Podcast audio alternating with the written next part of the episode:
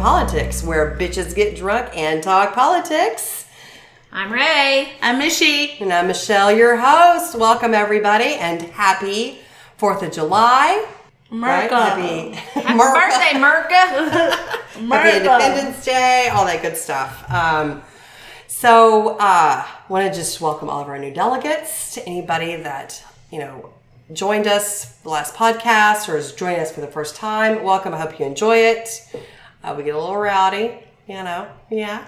And welcome to our sustaining delegates, drunk delegates, our super drunk delegates which we're on the road there right now. So, with that being said, what are we drinking tonight, ladies? We pre-gamed with a Burlwood Cellars Pinot Noir. Well, hold on. Was this our pre pre game? Okay, now we're getting complicated. I know. This was our fir- okay. Our first pre game. Our first pre-game, uh, which went very well with the pork that um, Michelle made, was delicious. Was a Burlwood Cellars Pinot Noir, California 2017. You call it vintage, vintage. you call it a little Vintage vintage. for us on a bougette. So this was uh, a medium body, uh, semi-dry, definitely notes of cherry, Ray. Um, love it, And it had sweet, fruity flavors. So it's very light.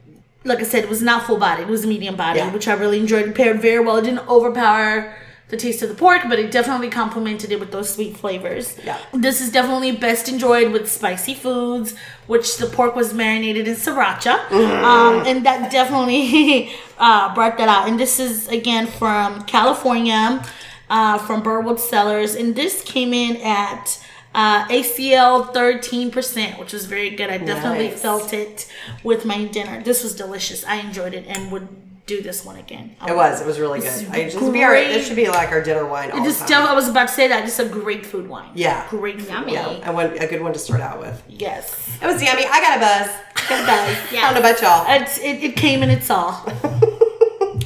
and then Um, our second pregame. And then our second pregame is also a California variety. It's just a table red, and it's called. It's from It's not Inter- just a table red. It is the a table, table red. well, it's not like a specific variety. It's a mixture of things. Um, and this is from Intermingle. And this is a cab, which means it had notes of blackberry.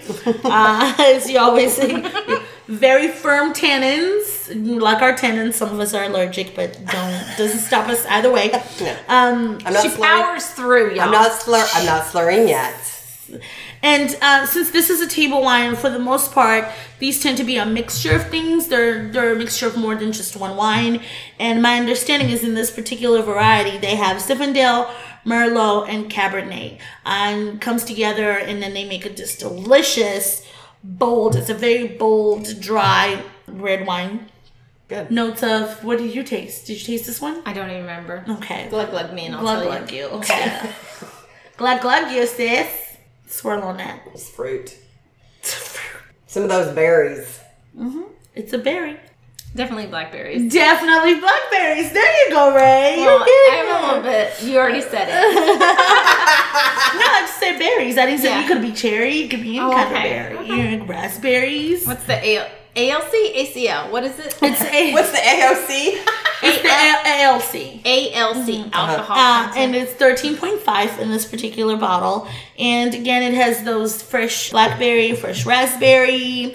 Definitely a bold, vibrant It red. is. Um, lingers on the palate. full body for sure. Lingers on the Look at Ray with all that wine lingo. And yes, but I do. I, I tasted this one and I liked it. And what I do like is that those blackberry notes definitely balance out well with those tannins, which are very bold in this Yes. wine.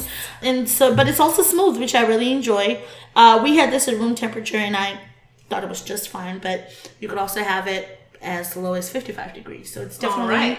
Oh wow. Well, there's more in that bottle, so I'm gonna take You one wanna finish it off? team. You could definitely I'll pop this in the have fridge for 10 minutes and have it ready for dinner. And this pairs well with your cheeses. And I'm Damn it! I was, and I was gonna do we're that. going to do some cheese or things that combine jam and fruit together or jam and meat, whatever. This would go Yeah. perfect. One of these days we'll plan that stuff. We'll- then. I know. But we're We'll. doing good, y'all. We We're have to- trying to we take pictures first. We're still working our way. We need to do an afternoon pod, and that's when I feel like I would get out the cheese. a brunch pod. yes, the cheese and ch- cracker plate. And our third bottle of the night Oh my god. I know. early. That kind of night. is a 2017 Cabernet Sauvignon from Paso, which is from Paso Robles, Carson Ridge. Um, Ah, it is a namesake after our host Michelle. Yes. Um, now that everyone knows your name, they'll That's- Google I don't you. care. all out there, y'all. Um, just yeah, just come back to the pod if you do Google her. totally fine. You'll be You won't fine. find shit. You won't find anything. She's great at concealing her fuck shit. Uh, uh, so this again is a cab, and this variety of cab is best enjoyed again with soft cheeses. So that means like your brie. You ever, you ever, you ever put brie in like the oven with like blueberries at the Yes. bottom? Yes. So this would pair very well with that. yeah, I've never done that before. it's delicious. Yes, it is absolutely delicious. So this would pair very well with that. And Ray, I know you're wondering what the LLC comes in at. I for do. this That's all I care about. I'm a number. I'm all about the data. So Carson Ridge comes in. This uh, this cab comes in at 13.5 LLC, and this is going to be a very strong bold wine. Uh, it's going to be heavy on tannins, but this one's also going to be oaky, as Cabernets tend to be, and it's to ring of those very delicious ripe berry notes that we all love. And it's gonna be bold in color, which is gonna be very dark, which means it's gonna be delicious. Mm. So, Pop that shit. we're going to pop this shit. Let's see what Carson tastes like. well, that's that's what he said.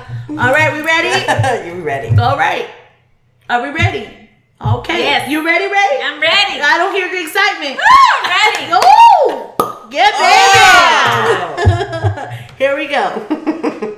Let me see your glass, Michelle. See what you taste like. Good. Ooh, a nice and dark and Ooh, berry. that is. Mm. Ooh. Tell me tell me what you think. Mm, that's good. Definitely bold. Oh, yeah. Oh yeah, and dry. like- Mm, nice. Not not like me though. It's bold like you. It's bold like you, honey. Bold but not dry. Yeah, yeah. Yes, yes. The wine is dry. For Wine another dry. pod, y'all. Yes, That's I that's for the uh, the after show. It's for the Nasty Girls spinoff. I love it. Miss you, are you taking something out of your glass? Yeah, your dog's hair. Oh my god, I'm sorry. Don't worry. I tried. it's Damn, I not- vacuum. I dust. It's everywhere. She lives here, so Yeah, it's probably Brady's. It's Brady's the one that has the flyaway hair. Where is it? Look at you. Do you want me to just get you another glass? No, it's good. I've already picked like twenty out of here. Are you kidding? She ate. She, there were bugs and stuff. No, Oh, no, that her. was me. That was you. When we had- Uh, Yeah, she When ate we were in West Texas. and there were wine and protein. Yeah, that's Oh my right. God. Just a few gnats in my wine. Nothing bad. I was already drunk. It didn't matter. All right, Michelle. All right, so this wine week, is- of course, this week, of course, um, was Fourth of July. So everybody was doing their Barbies, barbecues, Barbies, barbecues. Are you Australian? That's what they call them in Oh, Australia. uh, the the the bobby. the bobbies. Yeah. Yeah. Um, I'm sure Becky was having lots of barbecues this weekend, or interrupting lots Barbecue of barbecues. Becky was busy. Calling the cops. Using too much seasoning. right. Fucking up her shit, Uh-huh. burning that meat. Uh huh. But our fearless, or who I like to call our non-fearless orange man, yeah, decide finally got his the parade of his dreams approved. His military parade, which was not a military parade at all, it was a sad It was display a- of a parade. It was uh, a dick measuring contest of the worst kind, is what Yeah. it, I would like to call it. And honestly, And he came up short. and he- as always, as always, cha-ching, ding. Um, I made it funny. he was hoping to go out there and compete with the Kim Jong Un's King Kim Jong Un. Kim Jong hello, hello, wine. wine. The Putins. The Putins of the world, and hoping to measure up. These are his the. Adolf, the Adolf Hitlers of the The world. Adolf Hitler's being that he is the Because that's who all they that's that's who all those people mimic is is the Hitler parade. Saudi he wants to be Yeah. a dictator so badly and this is just the dream like he said parade of his dreams. He was hoping to measure up. He looks up to Ever- these have people. all of them salute him, even though he's never Right. served a fucking day of his life in the fucking military and got out with. oh some- you mean the bone sparrow? Yeah. uh, I can't. Bone spurs. bone Spurs. That's did I say sparrow. God I'm so drunk. Damn, hello, I'm so drunk. Bone birds spurs. made of bones. Is what she's picturing. bone spur He probably does have bone sparrows. he probably does. Whatever they are um He's wanted this since he went to France and they had that Bastille Day celebration back in 2017. He's like, Right. He "Oh, I want that. I want that. And it's it's no mistake that he's the first president to ever be on North Korean soil in like forever and a day. Yeah. These are the people he looks up to. He admires people who force their power on others. The people who exert power on other people unwillingly. These are the people he admires. So it rained. God So it was, was watching. delayed. It was delayed, and there was lightning storms. And apparently, there may be reports that it might have worked because he got a better showing supposedly than he did at the inauguration. Uh, as far as people who came to watch this, but he can't really have credit for that. I mean, it's also people are celebrating America. Right. People just wanted something in Washington, to do D- in, Washington, D.C. Yeah. Um, so there's that. So I'm sure that may give him such a hard on uh, about Did how you did you hear? Um, so Rep- Representative Ted Lieu out of California, um, I saw him um, on TV today, and he was talking about how he would like to investigate. Go figure, investigate Trump for something else, because the man just does something illegal every day. Oh, like. totally. Um, but they were giving major. The RNC was giving major donors Yes, VIP like tickets. VIP tickets, Right. which is a total conflict of interest. It is totally since this was America's it- celebration. It was a taxpayer parade, Right. And they were giving RNC major donors like first, you know, like front row seats. yeah, so let's break that down.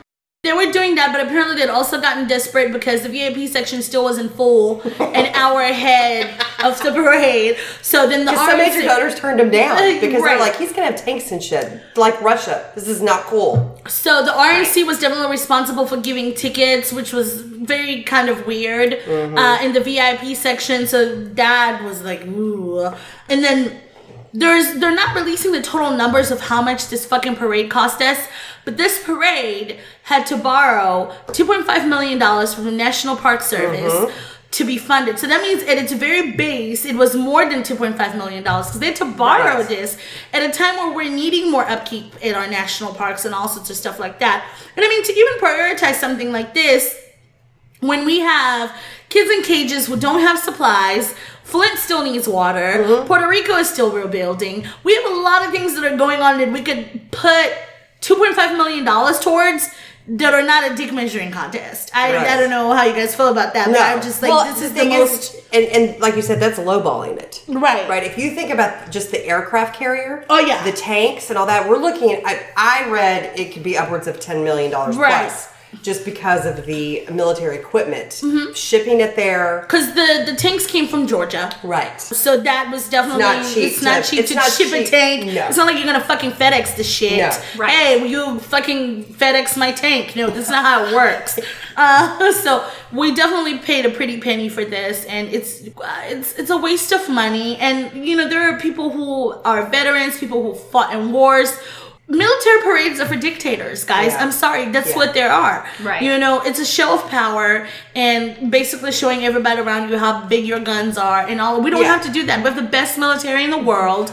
We don't have to throw on a show to Because they wanted. I, I think that Truman was getting. I think it was Truman. Yeah, was getting pressure to do a parade of some sorts after World War II, Mm-hmm. and he said, "Absolutely not.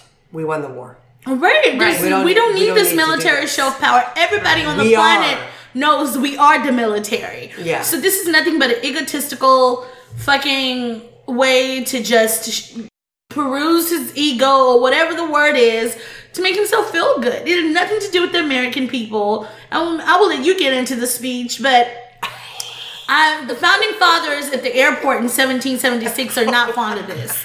I'm not a huge fan. This was a disappointment. Look, that Continental Army, they took over the airports during the Revolutionary War. That's all I know. That is what I learned from our president. He taught me about that. I didn't realize You didn't know that. that? You didn't- I did not know that. Texas schools, you have failed me. That failed you, considering that the Failed me. airplane was invented hundred years later. Right. Yeah. I grew Um, up prior to being a Texas girl. I grew up in Boston. You would think that I would know that Logan Airport was a major fighting ground. Who and would I have did known? not know. Yeah. The Delta Airlines was involved as well. Who would have known that it was such? One if by sea, two if by Delta. Oh, And they and and then he goes on to he blames on the t- first he says he wasn't using the teleprompter, and then I think he realized the fuckery shit that he said, and then he's like the teleprompter was wrong. So you mean somebody No. wrote that in a fucking speech? Are you a fucking speech- kidding me? Well, if they did, No. if, if if the speechwriter did write that, they did to show what a complete fucking dipshit he You know, is. because Stephen Miller writes most of his speeches. So Yeah. Stephen Miller, as as horrible and hate filled a person as he is, Maybe he was trolling him. No, he worships him. He's Yeah. like, I will defend President Trump anytime, anywhere, any place.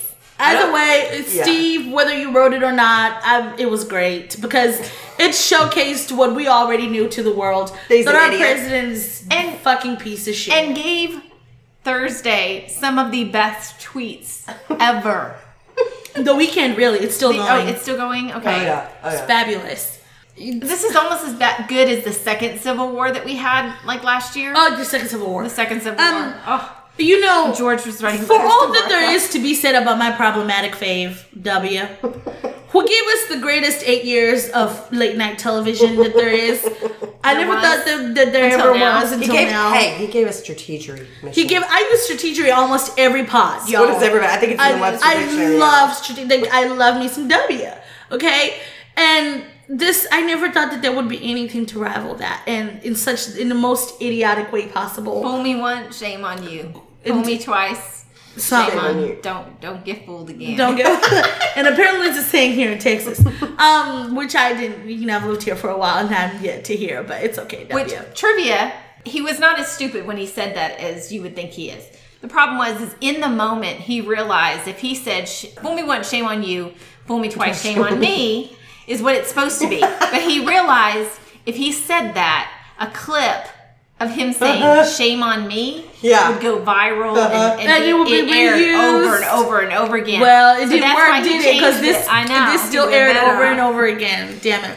We So- should we should get W on the pod. Yeah, hey W, sure we have for that. it's not that far. he's in Highland Park, right around the corner. Okay, so back to um, Trump and his lovely extravaganza. There were critics that were talking about the fact he stood financially to benefit from all of these celebrations because the watchdog group Citizen for Responsibility and Ethics in Washington, which is called CREW, I think it's kind of cool. C R E W. They noted that prices for Trump's Washington hotels have skyrocketed over the holiday weekend. Hmm, one guess why? all those Wait, expensive. Trump doesn't people- own Trump Hotel. Well, but he benefits hit from He's a the shareholder, Trump's but he doesn't Washington own. Hotel. Right. Does he still own that? Well, believe he does. because if his name is on it, He's he is still getting benefiting. something. He's still Yeah, getting he's something. benefiting. Okay, there's Yeah. that. Yeah. Because I know the fucker doesn't even own any of the hotels because he had to No, sell his but they- name after filing bankruptcy. Right, they they basically lease his name, Right. but mm-hmm. they also have to pay him a portion of the portion. profits. So he For- still for- benefits anyway. for leasing his name. Yeah, Right. oh yeah, definitely. Which is why That's me pouring wine through my pain. Also, um, the gods opened up the skies and poured, basically gave us the pour down of our lives. They that did. delayed the parade. It was thunder. It was lightning. The gods were not pleased. Um, and I was hoping that the whole thing was going to be canceled. Oh, I was too. I was like, wouldn't Um, this be beautiful? Right. All I know is Torrential for all those. Christians that blame every kind of weather event on God being mad at us for sinning and whatnot.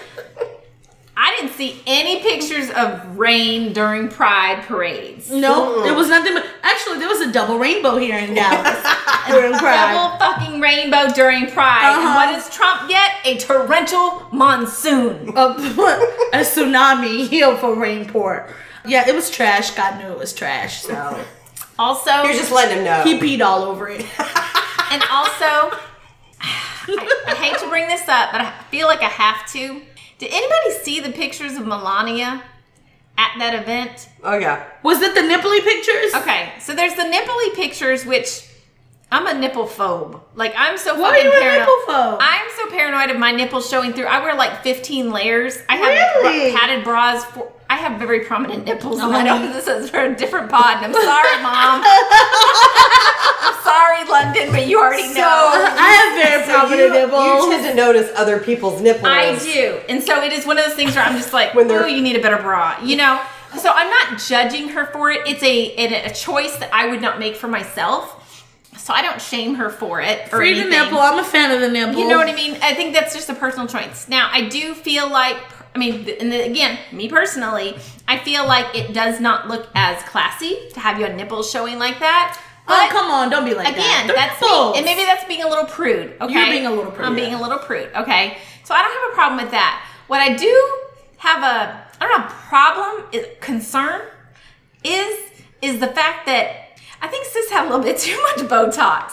Because if you go look at her face, it is extremely round and tight and puffy.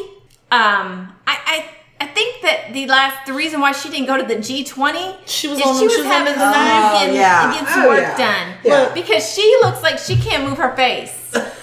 She's, over She's here probably like I can't feel my face when I'm with I, I you." personally think Melania is trying to stamp that smile on her face permanently so she doesn't have to be bothered to do it because it takes so much muscle Energy. energy. for her that she just figured, you know what, just fucking plaster this shit on me. so I Botox to me a smile. Botox me a smile, bro. Um, the nipples, I don't care. I don't some I don't wear a padded bra because I don't need the padding. So my nipples are gonna be looking at you right in the eyes. I'm good with that. It doesn't bother me Might greet y'all every time over the house. they're, they're gonna greet you and say hello, how you doing? I mean, considering that we've seen Melania all sorts of ways, the nipples bother That's the me least the of it. It's true. Um, but look, when it comes to Melania, y'all know how I feel. Yeah. She is just a just want- hostage in this thing, I and I am in solidarity with her. I am just so annoyed at the amount of people though that ripped Michelle Obama. Michelle Obama because sucker blue, her arms Because she's got her muscular Her fucking fucking guns showing. guns showing. The only good guns in this world. They were just intimidated you by know, fabulous. And Yeah. and if she did anything, it was like, oh, and then there, don't even get me started on the racist stuff about her looking like a gorilla or some mess like that because we know we which all is she's the saw most it. elegant, most beautiful. But yet you see this, and, and even if we were to go, well, Melania did all these photo Nudes. shoots and stuff Yeah. prior to all of this. Okay, fine.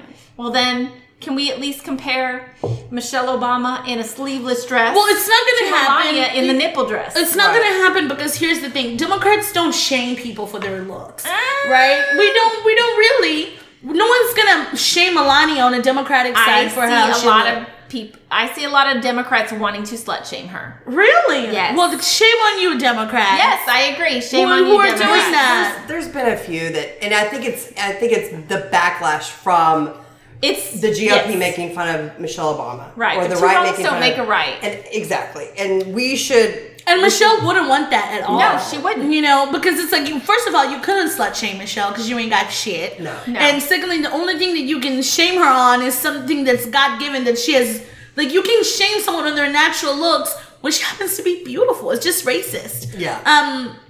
So if they're doing it in the name of Michelle Obama, definitely shame on you. That's not Yeah. okay.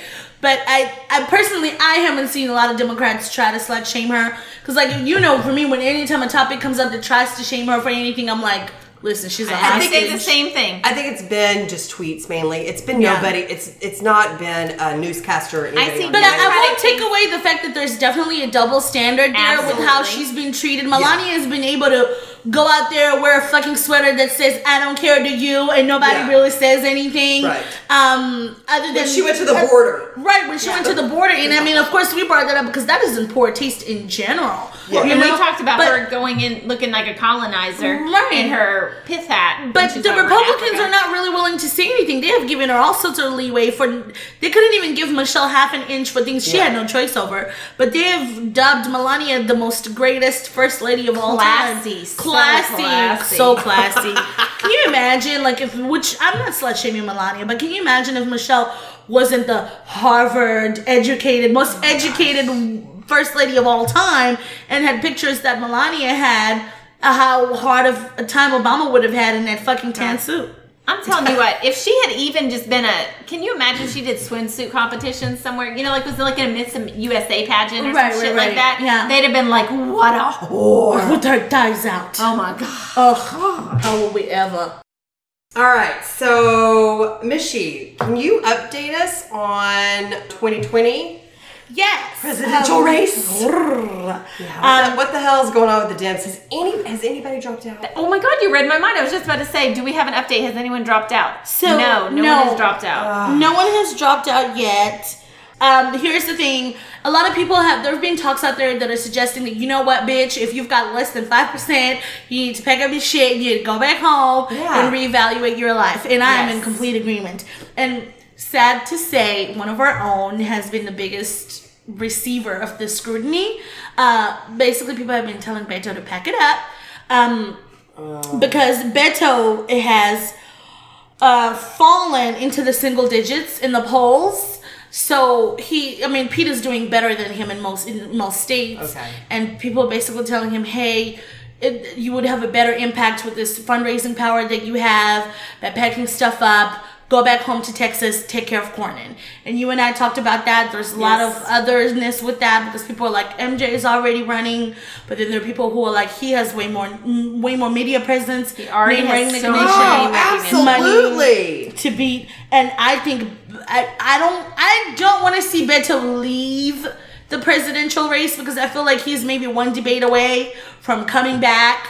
Uh, we have another round of debates towards the, end, end of of July month. Yeah. But there's definitely been that scrutiny. And so with the most one of the most important states uh, is Iowa, and this poll was taken by Focus on Rural America, who was basically gauging how people are doing as far as the Iowa caucus goes. The percentage points that we have so far right now, we have Warren leading at twenty percent. We have Harris coming in second at 18%, Biden coming in third at 17%, Sanders coming in fourth at 12%, Buttigieg coming in fifth at 10%, Klobuchar coming in sixth at 4%, and Booker coming in seventh at 2%. And one of the, the things that was said here was the head-to-head polling reflected on debate winners and most voters said based on de- on debate performance they were won over by Harris and Warren and Buttigieg and so this is how they broke that down based on how the Iowa caucus voters who voted on this poll felt who was the winner overall of both of the two debates so it was Harris with 34% Warren with 16%, Buttigieg with 11%, Biden with 7, Castro with 6. Brace yourselves because I'm going to give a lot of numbers Okay. here. And Okay. Sanders with 6%. And then they also talked about how the improvement was between the polls. And one of the things that they talked about is that there was a lot of improvement in the person who saw the most improvement was Pete Buttigieg, who came in, who came up at 84% improvement. I can see that. I know because Um, I, I know I was talking to a couple people that um like even my sister was saying she didn't even know who he was when I said Mayor Pete she's like who I'm like how have you never heard of him I was like seriously you haven't heard anything she's like nothing so the debate was the first time she even saw anything for him so I think that for those of us that are following these things like we know Yeah. I mean honestly like a lot of people that follow this stuff only knew about 10 of the 20 candidates that made the debates anyway. And then, you know, for people like her that didn't even know some of the bottom five, uh, or those, you know, the bottom five of the top 10, I guess Yeah. the second five, that was a good Right. opportunity to bump them up. Sorry, I'm all over. No, no, no, you're fine. You're absolutely fine. And one of the other things is for, for further breakdown of this Focus on Rural America poll was that their thing that they were saying was that there are now nine candidates with favorable ratings of at least 60% of likely Iowa caucus goers. Um, and the three candidates are Warren Harris and Buttigieg. Have they have a favorable rating of 80% or higher? And Iowa caucus goers appear to be choosing between multiple candidates whom they like over two thirds of likely Iowa caucus goers say they have a positive impression of all three of Warren, Harris, and Buttigieg, and 41% have positive impressions of those three as well as Biden and Sanders.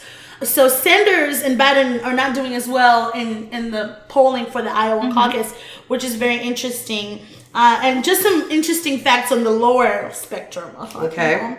Julian Castro, Tulsi Gabbard, and Michael Bennet and Steve Bullock, who's who was not seen in the debates, also have shown marked improvement with positive ratings rising between 13 and 16 percent. I can totally see how Julian did, and Tulsi, while she didn't do great, I think she did have a couple of decent moments. Mm-hmm. Yeah, You know, yeah, yeah. because yeah. I did see, I saw a lot of people in different groups that were in Right. on Facebook that were talking about her.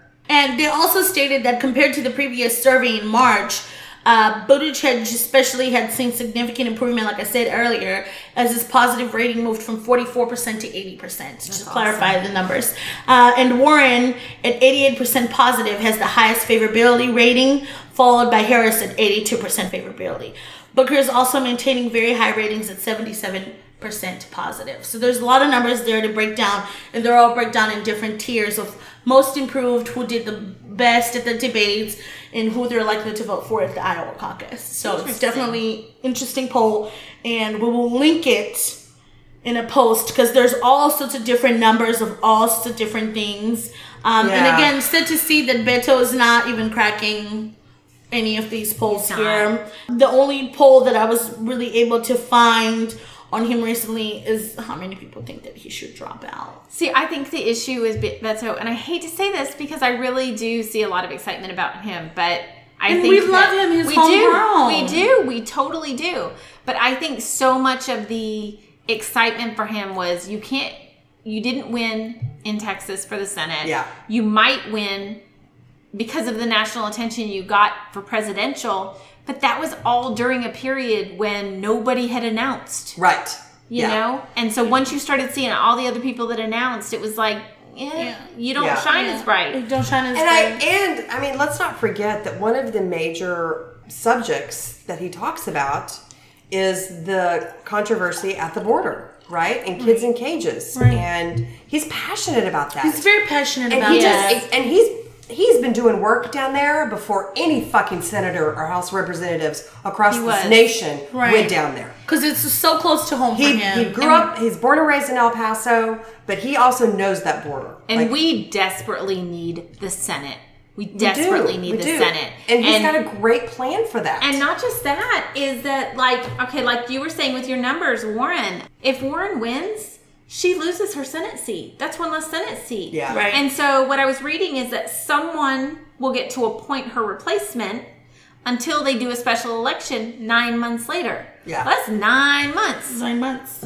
I I think that it's safe to say that another Democrat will take Warren's place in Massachusetts. no Massachusetts. not necessarily Mm. Girl, you better get that bet massachusetts come on Massachusetts. chew chew zits Massachusetts. chew zits like Oh my God.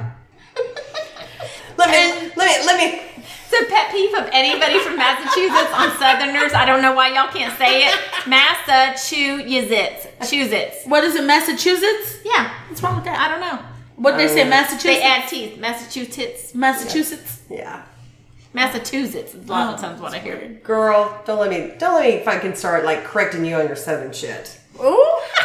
well, before we, before we start this, I uh, picked on the whole South just now. Wasn't just you. You just got to be the one that got the example. before we end up with a bunch of Confederate flags being thrown out here, I'm gonna come back um, and bring back some balance and want to talk about as far as again this poll done by Focus on Rural America again takes account how important rural America is to deciding this presidential race, considering that everybody and their mama wants to ignore them, but they're so important. Uh, one of the things that was stated by this poll was that of all of the debaters, of all of the candidates, the person who was the prime beneficiary of the debates, anybody want to guess who it is? Warren? Kamala. Kamala. Kamala. Kamala Ah, Harris. That was my second choice. It was. Yes. It was, I promise. Uh, yeah. so Kamala Miss Harris, if you're nasty. Yes, so Kamala she came in bold. She came in, she had everything to gain, and according to this poll, Kamala Harris is the prime beneficiary of the debates, with Warren and Buttigieg also Yeah. receiving significant positive impact based on their debate performance. Because I did not see, and I know we're going back to our debates, and we had two freaking episodes about it, but Yeah. but it was the big news. There Yeah. were no, I did not see any negatives in either one of their performances. Whereas a lot of these other people we're talking about, Yeah. they had negatives. Right.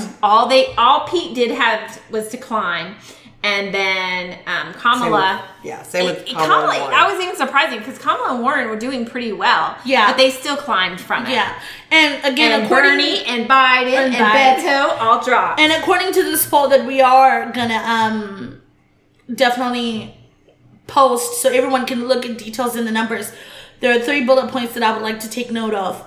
The first one being when asked to name one or more candidates who are not being actively considered for support due to their performance in the debates, 34% named Harris, 16 said they were now considering Warren, 11% said Buttigieg, 7 said Biden, 6 6% say Castro, 6% say Sanders, and 5 say Booker. Which I think it's important to note of all of these numbers that the person who had the most to lose, and I think we talked about this in this debate, was Biden. Biden. and he's yeah. definitely the loser of this debate. And I think I named him the loser of the you did. debate. Yeah. You did. Um, uh, for those who watched some or all of the debate, were more likely to now be supporting Harris with Warren in a close second. Those who didn't see the debates but followed it in subsequent media coverage leaned toward Warren, with Biden, Harris, and Sanders following. But those who have not seen nor followed coverage of the debates choose Biden in first place, with Sanders in second. Name recognition. For Name both of them. recognition, and I've said not to underestimate that name recognition. It means a lot. The man was vice president for eight and a half years. Yeah. So what they're saying is that more Iowa Democratic caucus goers are seeking a candidate who will pay attention to the needs of rural voters. Uh, this comes in when we're starting to say, well, if you're supporting two candidates at the same time, what is going to be the tiebreaker for you? Yeah. So what they're saying is when asked to choose between two candidates who are similar on the issues they care about, 51% of likely Democrat caucus voters choose a candidate who makes it a priority to engage with rural voters, which is why Kamala has been there like what nine times now. Um, while only 30% prefer one who makes it a priority to increase turnout in Iowa's largest cities and towns. Another 19% has no preference among rural Democratic voters in Iowa. This preference, 69% to 19% for the candidates who engages with rural voters.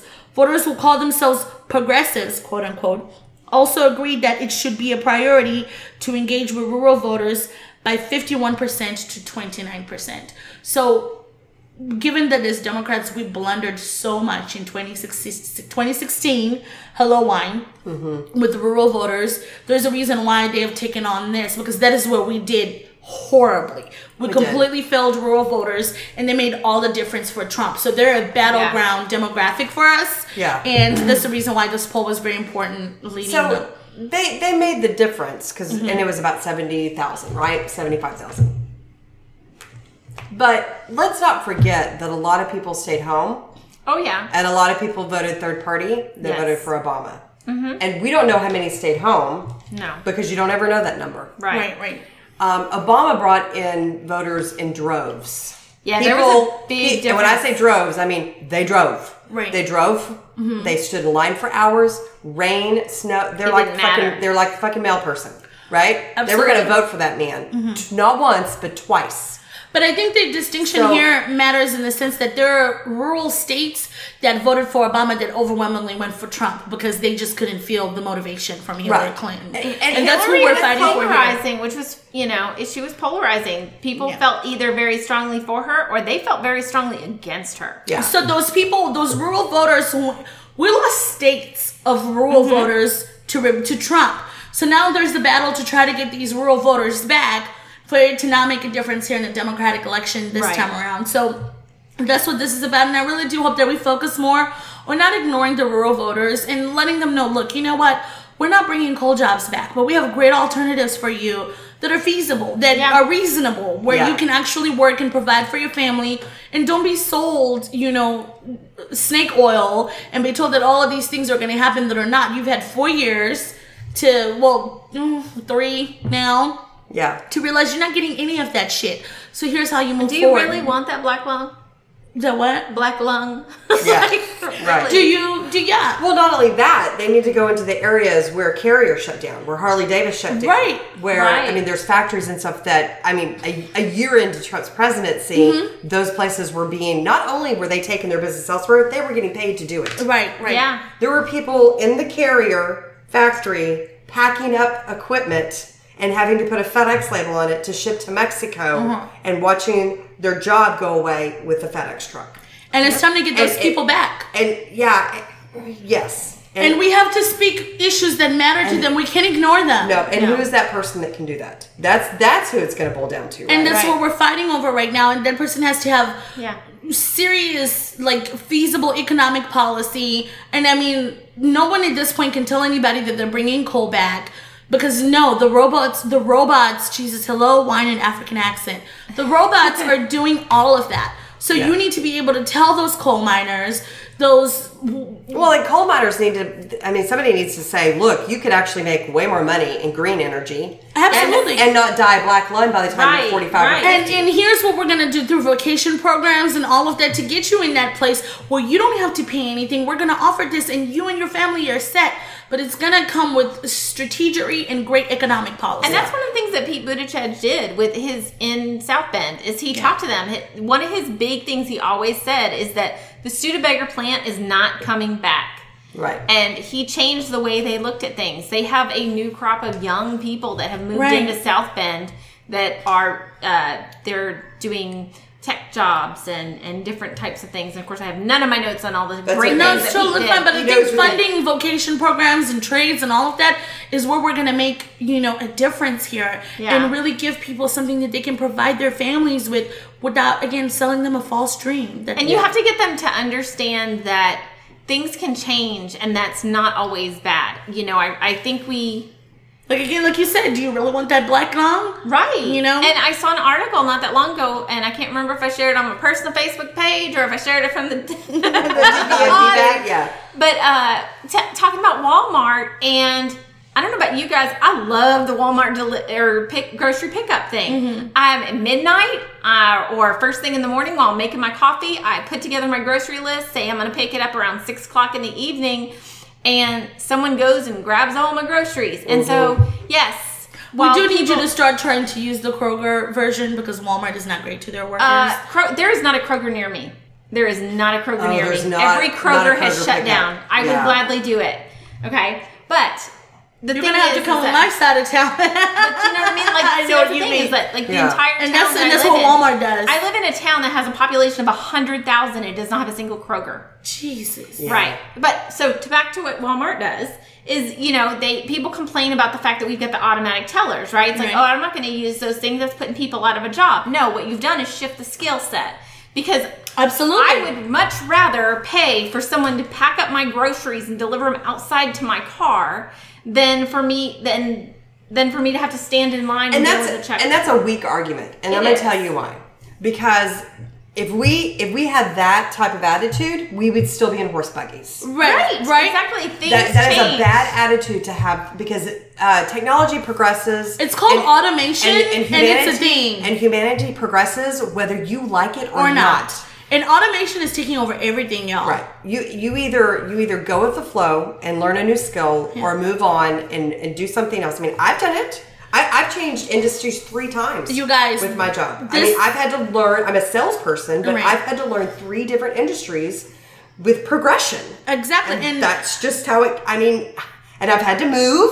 I've had to pick up my family. My I mean, my dad did it growing up. Yes. Right. I mean, and it happens, and the things that the government should aid in is making those transitions easier, right? Instead of making false promises. Like this weekend, you know, you guys, I spent the week in Vegas, and I got the chance to ride my first unmanned uh, lift. What? Yes, they've got self-driving. What? Absolutely. The future is now. And the future is now. So you put it in, and so what they do do is that they have operators in the front two seats who are human, um, but they don't operate the vehicle at all. They're just operators. I guess it's beta testing or whatever they're doing. But you order it, and you have room and to sit in the back. And it comes and it's completely self-driving, and the operators are just there to do their reports or whatever. And it was a great experience. So that means, guess what that means? Less Uber drivers and less Lyft drivers on the roads because Uber is also come either has a version or is coming out with a version of theirs, and they have completely self-driving vehicles out here. So within the next year or two, you're gonna go out there, you're gonna order your Lyft or your Uber, and it's gonna be completely self-driving. And I don't know if the operators will still be in there or not. And that's where we're G- going. Yeah. So GM um, Mm-hmm. ha, uh, up north actually. I mean, I know y'all. Everybody heard about the layoffs that they had last year, right? Mm-hmm. And it's because they're investing in the self-driving cars. So they stopped making a few a few different trucks. Like Mm-hmm. they completely stopped making them. Like they're not making them in another country or anything Right, like that. they're not they stopped. They they they took down those lines. Yeah. And they're investing in self-driving cars, which needs less people on the line. I don't know all the right, all it- the- could- all the details. and so I in and be- right. Yes. Of course, we completely freaked out. The whole thing was so cool. We were just marveling at how the fact that this car was driving itself the entire time, and you know, it was super neat to watch. And, And if this- we're not on the front of that, guess what? We'll be on the back end. We'll be on the back end. Just like we are with green energy. Right. We have been fighting the fucking Exxon Mm-hmm. and the oil people. I mean, they they they're lobbyists. They pay tons of money to keep that shit going. Right. And we all know where it is, right? It's in I mean, if you drive to West Texas, which y'all saw on our trip, Yes. wind energy is a thing wind, out there. and you don't get cancer from it. no, you don't. And they're not That's- windmills. Trump. yeah. Windmills. So, but I mean, you know, solar power, wind power, all of those things, that is the next That's thing, the future. right? I mean, the electric car was was developed in the 70s. Oh, absolutely. and they And crushed them. all oil Yes. companies have been at the forefront of trying to crush it, and the only person who has been successful at doing that is Tesla, Right. uh, because he didn't need nobody, and he has as much money as they do. Right. Uh, but like, Elon Musk right. loves Tesla Loves- yeah. because he's the one who was crushed over and over again Right, by right, all right. of the money mongols, Right. Because he just had the brain and not the So I think at this point, power. we, we need a, a president who has great economic knowledge in how to transition people out from one right. stage into the other and not making false promises. And I think that's going to be the difference. Whoever is the Democratic candidate, whatever, whoever wants this block of voters is going to have to make real promises that are reasonable and feasible and are actually going to be fruitful. Right. So that's my. I don't know how i got off on the tangent of It happens. It It was, it was the rural poll. it's it is Yeah. and Yeah. a wine. So next time, hopefully, you'll have numbers for us for with finances. yes. Oh, for the, Okay. for the end Uh, of the so the, the quarter closes this week, and then we'll have numbers uh, this upcoming pod. Awesome. All right, so uh, let's take a break, and we'll be right back. Sounds good. So,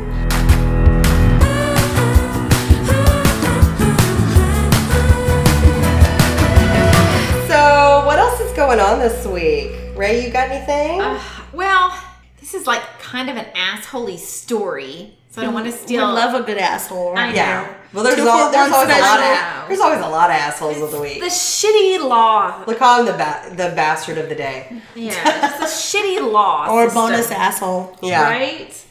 Okay, so you guys might have heard about this story of a 16 year old who filmed himself raping an intoxicated 16 year old. And in family court, they declined a motion to even try him because the judge said he was from a good family. He was an Eagle Scout. He's clearly a candidate for not just college, but probably a good college. And in the video, that Eagle Scout, you can actually hear him saying when your first time having sex was rape. Wow. I fucking So- can't. I just cannot. I know. And I I have seen this story pop up at least 10 times over the last couple days. Now, what I wasn't getting because what was happening and if you are like me, what was happening is you saw the headline about 16-year-old good family and then you just raged or rapist good family. Right. You raged. Right. But what we might have been missing was that fortunately, the appeal system did better than that family court judge did. Because the appeals court stepped in, they rebuked the family court judge, they transferred the case from family court to a grand jury where that bitch will be treated as an adult. Oh, oh wow. Yes, so by yes. the perseverance of the of the family of the victim. Yes. Okay. So a little bit, and I don't trigger warning for anyone that is a victim of rape and this is concerning to you. So you might want to just hit fast forward a little bit.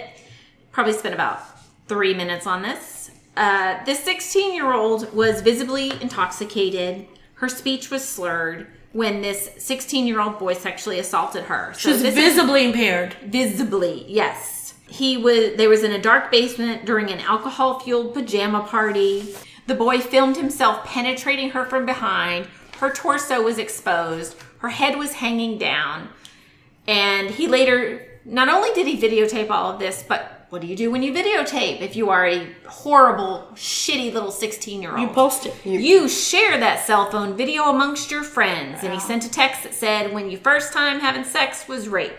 But that shitty family court judge, he said it wasn't rape because maybe it's just sexual assault because rape is what reserved for someone that is attacked at gunpoint by strangers. That's what the family court This is what said? that stupid ass family court judge What said. law school did that judge go to? I don't know. He's from New Jersey. Because he needs to be disbarred. he really does. Because technically, by the law, that's not what rape means. at It's all. not. No. No. And he had said that the young man came from a good family, attended an excellent school, had So terrific Pretty much like what the Stanford rapists. They were Yes, like, why, why would we ruin this boy's life Exactly. By sending him And- to prison? And By letting him go on and be some corporate head that ends up raping his Other subordinates people? and Yeah. other people around him, yeah. why would we break this cycle of rape? Right. Let Or- these fuckers fail upward. yeah, or, or, you know, I don't know, become president one day. Right? Right. So, it- but also, So- let's just point out this kid. I'm just, I'm just gonna take a wild guess here that he's white. It's never mentioned, but I feel like it's a safe assumption. Because I It's a can't safe imagine that the, they would be saying this about a young black man at I- 16 years it- old. We've had young black men convicted of rape on less. Yes. Mm-hmm. And let's okay, let's not even because we don't know, let's not even put race into it. But we can definitely put privilege into it. Yeah. The privileged teenager. They he came from a good family, you know, and that whole eagle ego eagle scout Hello, wine. the judge said that prosecutors should have explained to the girl and her family that pressing charges would destroy this boy's life. So, can you imagine you are talking to a girl who has been raped and are saying that the prosecutor should have told her and her family? They should have told him not to bother seeking justice because justice doesn't Exactly. exist against privileged white males. This boy is white. We've confirmed. He is. Yes. Yeah. I just, But yeah. Now the judge has been sharply rebuked by an appeals court in a scathing 14 page ruling I can't wait to read that it. ru- right that warned the judges against showing bias towards privileged teenagers. Uh, What I find here is that and there's a little bit more of a story of of the incident that happened. The victim was identified only as Mary. That's an alias. And before the episode, both teenagers walked into a darkened area of the basement. Mary stumbled as she walked, and while on the sofa, a group of boys sprayed Febreze on her bottom, and they slapped it with such force that the following day she had hand marks on her buttocks. And after the assault, the assailant left the room. Some of his concerned friends checked on her, and they found her on the floor vomiting. And then she was driven home by a friend's mom. But when she woke up the following morning, she was confused about her torn clothing and bruises on her body, and she told her mom she feared sexual assault had happened at the party without her consent. I know this is a thing that a lot of people say that you shouldn't force victims to press charges right away or Right. anything like that, and you know, I I have hard hard thoughts about that just because I feel like we can't convict anybody if we don't have the information and Right. then I don't want I don't want these girls to be or girls or women to be or men for that matter um, to be a year down the line or 10 years or 15 like we've seen so often trying to accuse somebody of something that happened. And there is no the burden of proof is on who because you don't have any evidence Right. you know? So when i see these things i always wish that oh i wish they had said something at the time it happened when it happened. And so when i see this 16 year old girl who was at a party where they were drinking and all these things where all this shit could be thrown at her face you know she may be wondering what her mom would think but she still was brave enough to say I think something happened to me. I think something sexual happened against without my consent. That she was willing to come forward. And then you have this fucking judge who's just like, eh, you may ruin his life, so let's not do anything. Yeah.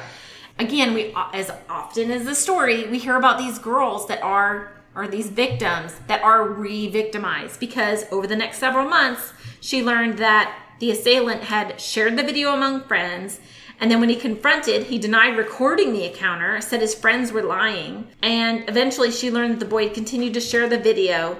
And so later that year is when the mom cons- contacted the authorities and ultimately pursued the criminal charges. Good for so, her. You know, this story is still developing. Um, Right. Hopefully, we'll we'll find out more. I'd love to hear the story that this guy ends up getting convicted.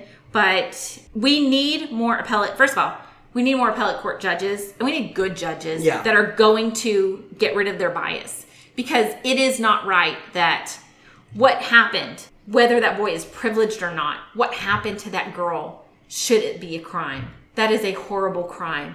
They, I I don't, don't know even why I never went to family court in the beginning. because he was 16. But see, the thing about it, That's that still confuses me though. So that was the DA's decision is to send it to family court because I I mean, if you go to a so. police station and you say I was raped, sexually assaulted, whatever, blah blah blah. I mean, that's a criminal investigation, Right. That- But he was 16, so maybe in New York, in New Jersey, I don't, I don't have that aspect of it Okay. in my notes, but um, Maybe it automatically goes. I think it's one of those things where they have the discretion. Yeah. There's a lot of things. And Right. so we've talked about this before that district attorneys have discretion. You know, the prosecutor's office has that discretion. well, so the thing about it is that this being New Jersey, is that New Jersey law allows a juvenile to be tried as an adult if they're accused of a serious crime. But because of Judge Troiano, is his name? yes. Yes. Uh, said a traditional case of rape generally involves two or more male using a weapon, due to what you said, sometimes in an abandoned shed or shack. He gave the exact scenario, circumstances not matching the teen's alleged crime. It should in So a basement is not rape. with the weapon in with, with no weapon involved is not rape. And I don't. This is not confirmed. This is just my speculation. I honestly feel like this judge knew this family because it's CBS looked into Troiano's background and he didn't find a pattern of leniency um, so far as any other things that he's prosecuted or thrown the book at other people. And the prosecutor's office said that they were weighing their options. If they decide to indict, the case will then move from family court to a grand jury where the teenager will be tried as an adult. But the judge is the one that set precedent for this. Right. Uh, because he basically said by his definition, not the law's definition, Right. by his, that this isn't rape and this is disgusting. Right. This is disgusting by a person who's supposed to uphold the law and follow the law as it's written. He basically wrote his own definition of what rape looks like, and I'm disgusted. He did. He did. And I don't know if, like you said, either this is one of those cases of where the family of the assailant knew the judge, if there was a little bit of that, or if it's just the Why matter else would they say that he comes from a good family? I don't. I, I think it understand just if you if maybe he goes to a a good school, you know, like an upper crust school kind of thing, like you just kind of Or know. Mishi. I mean, on, we kinda- still. I know that we still don't know if this boy's white or not, but that could just be it, right? You start looking at different things. You know Yeah. what? You know in family court they talk about which school he went to. He talked about the Mm. fact that he's got good grades. or if his parents You know, testified, or things like that. like that. Yeah, And Eagle it's just- it's just- We're using all these things. yeah. And with judges like these, I mean, Fucking peach. you know, it's just yeah. So I I have an inclination that he may have known the family, just given the fact that he has no record of leniency whatsoever. This is the first time he has ever stated the fact that someone didn't need to be tried. And also, we don't know the ethnicity or whatnot of the girl. We don't know so we could ethnicity of the easily see that he's kind of maybe he has a little bit of a A bias? a bias towards you know girls like Yeah. that or easy. Yeah. And the thing, the, the like fact that. CBS did an investigation and stated that they looked into his prior cases and he'd never been lenient like this Mm-hmm. before leads me to think one thing.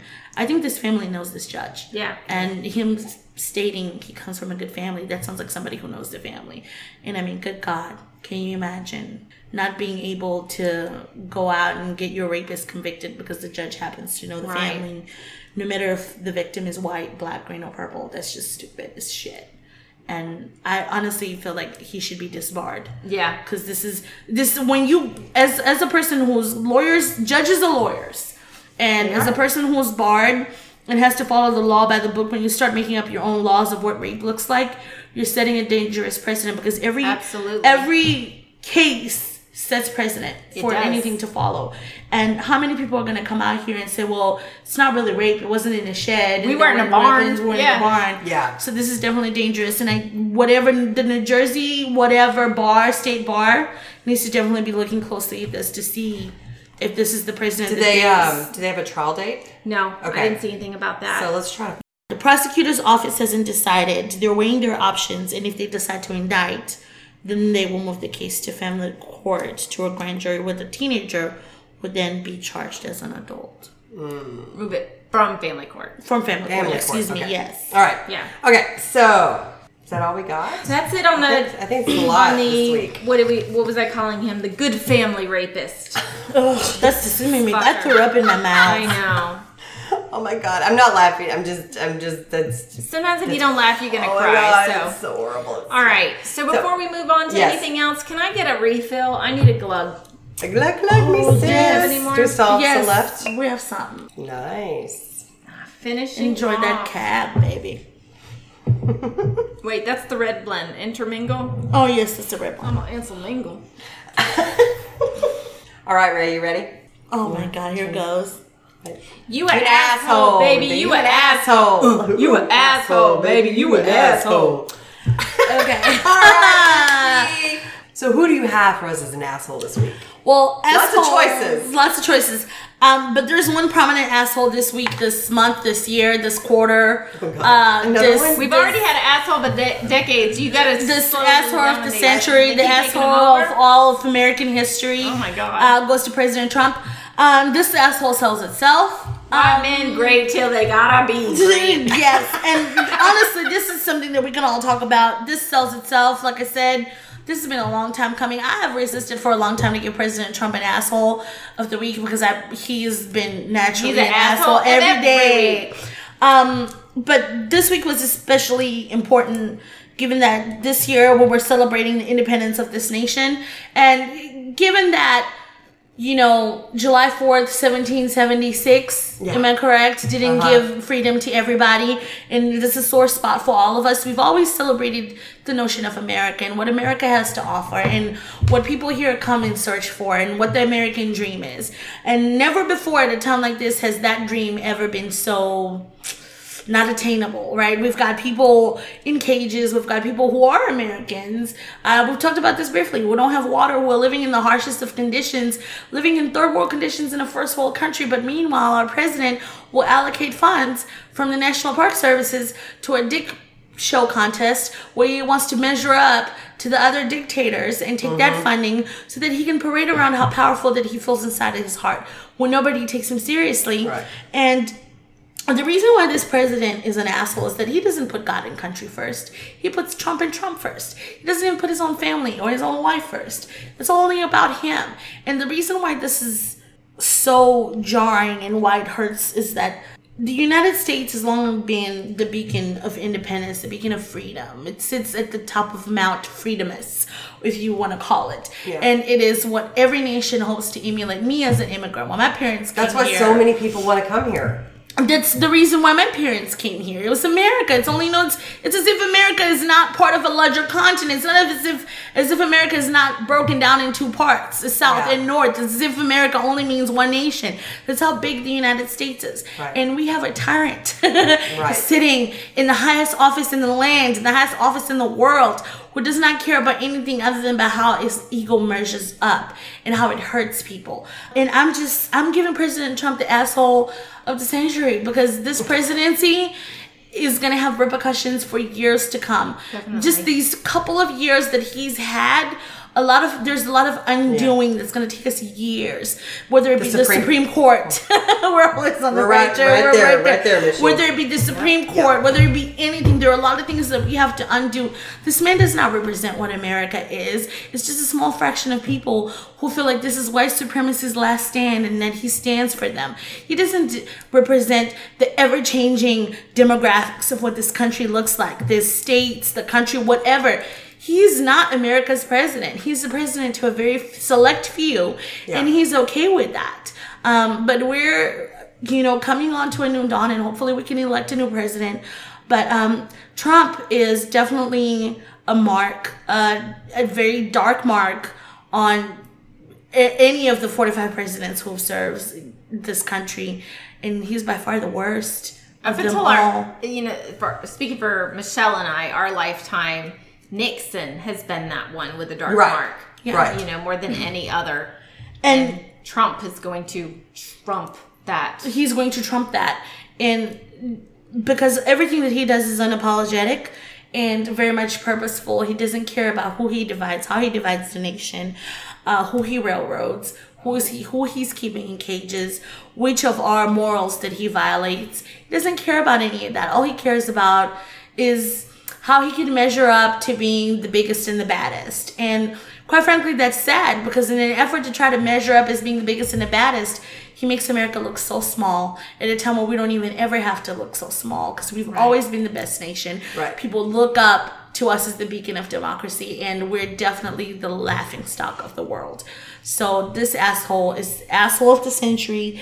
It's right. It writes itself, and honestly, we don't have to ever have an asshole every week because he'll give us more and more content. But this, he's Yeah. so dangerous to I the country. for the day where we don't ever have to fucking talk about him ever again. Oh my gosh. And I long for the same day. And given that, you know, Democrats, Libertarians, Green Party, whatever, Republicans, Democrats, we've all been, you know, yeah, we've had our differences, but we've always respected the office. We could all come together when a president was in office and say, that's the president, whether it's Bush with 9 11 and bringing the country together or any other president that came before him. We've always been able to say, he's the president. We'll respect him, and that's just how it is. But it, hasn't been this way with this president because he truly does not care about this country, and everything that he upholds is personal agenda, and it's all about Trump and how he can line his pockets. Well, and not only that, benefit too, him. and nobody's hold nobody's holding his feet to the fire.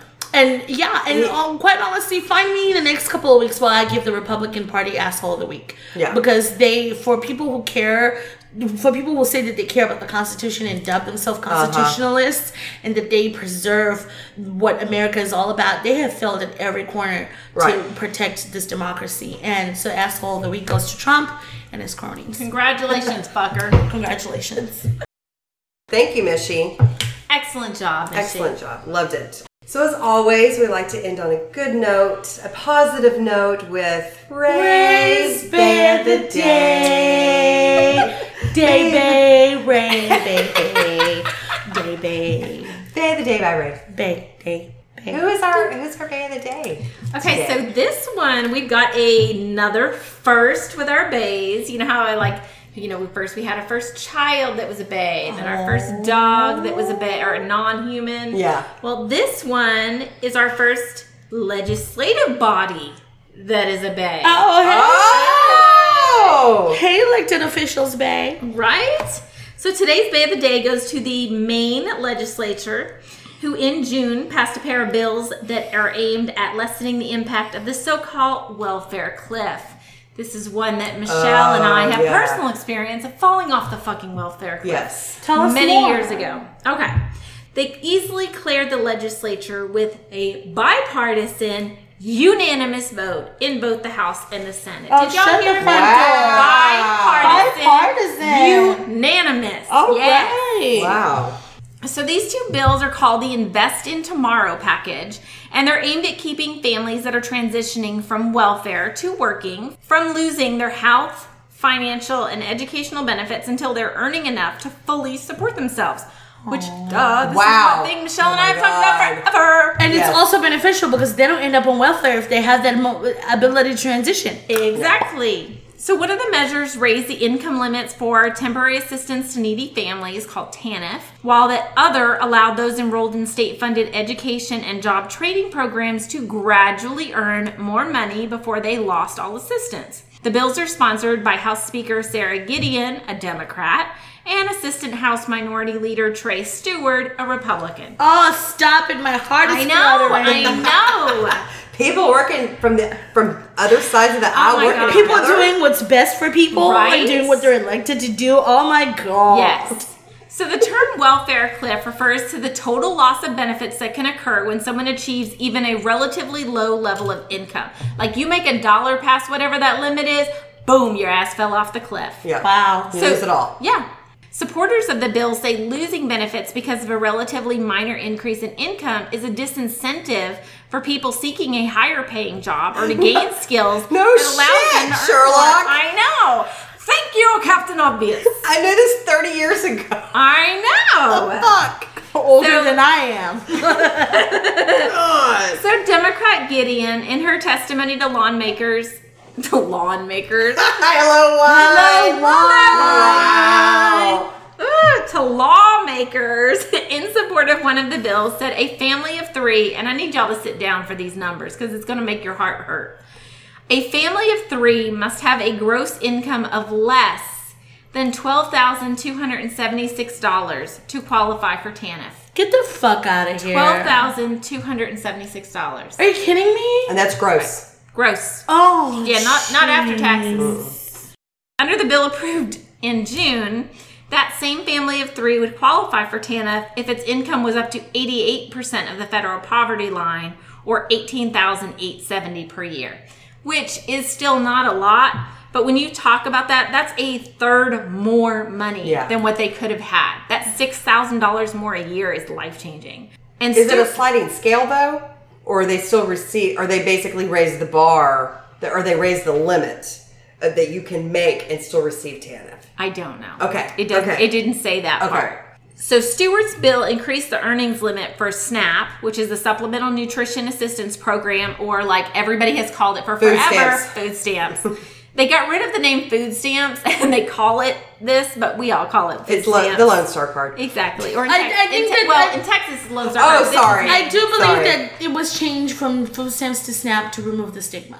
Could be. Yeah. Could Yeah. No, it is. I know. what I'm talking be. Okay, but I'm just saying the fact that it didn't remove the stigma because everybody still calls it fucking Exactly. food stamps. Because there, there was always so much stigma between going up there and people saying food stamps and people taking the vouchers out and using them that they had to change it to the debit card, I believe, so Right, that people which can use little it. more- Yeah. Yeah. Yeah. But now people just know what that is, and they know what SNAP is. Yeah. The stigma follows Exactly. it. I know. They tried. They Yeah. failed. Oh well.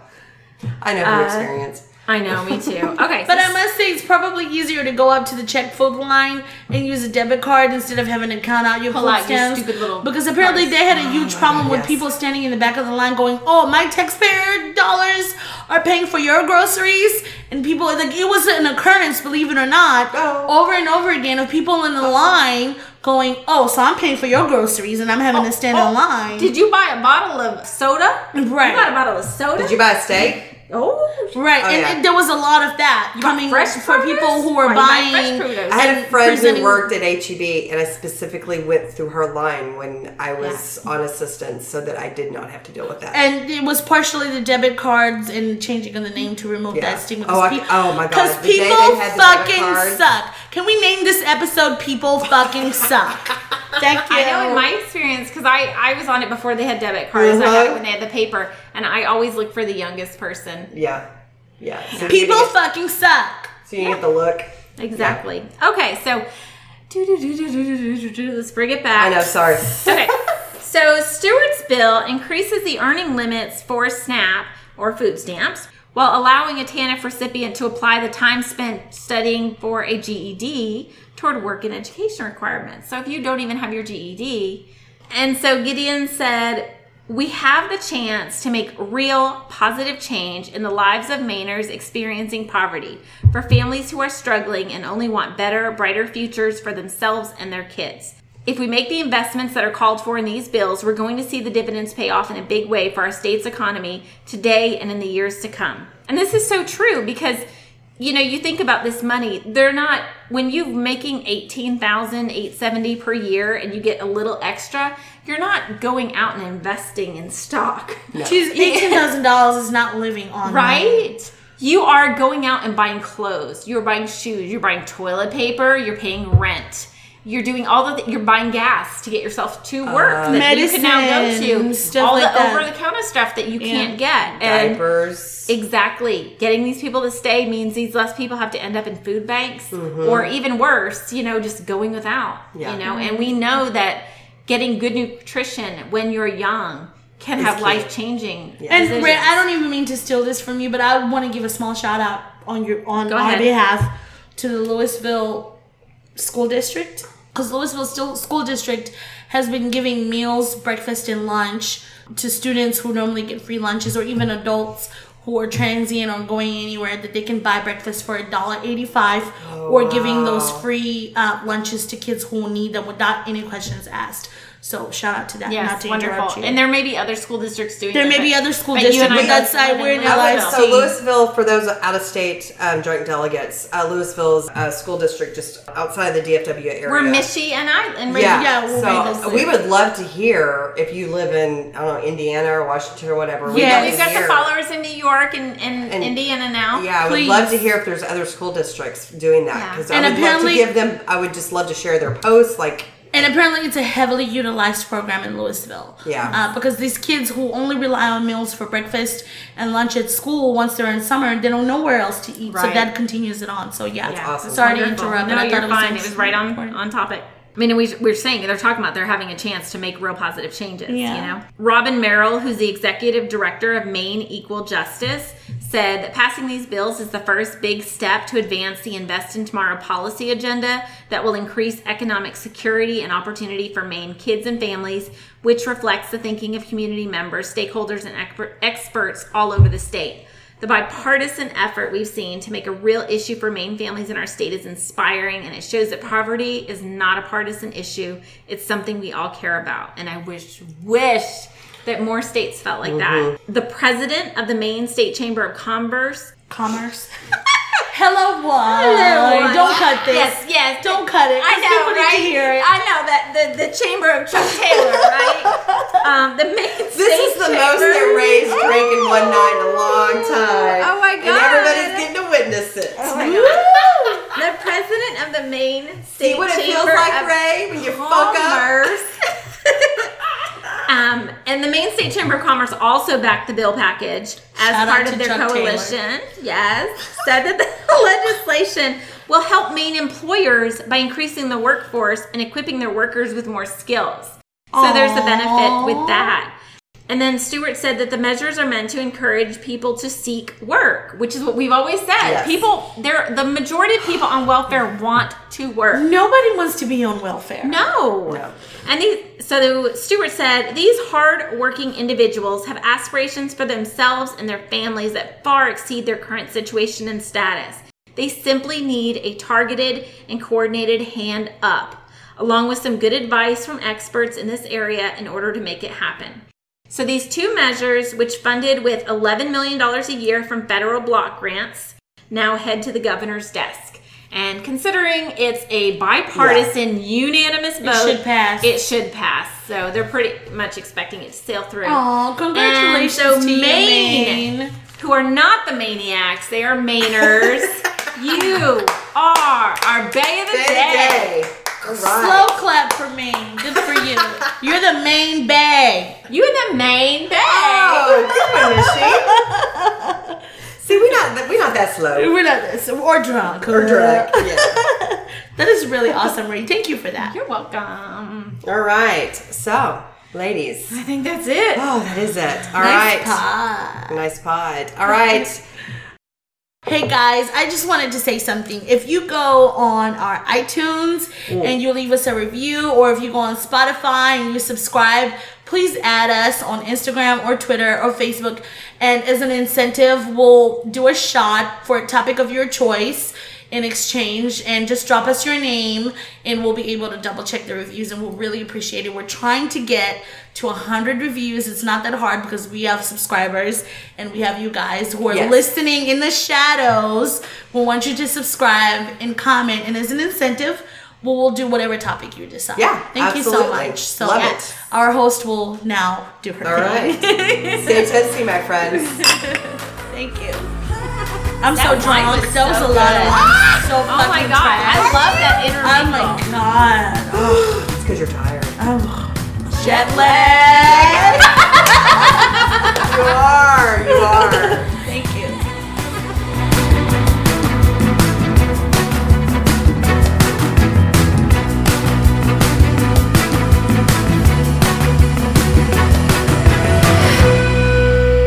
Thanks for listening to Drunk Bitches in Politics.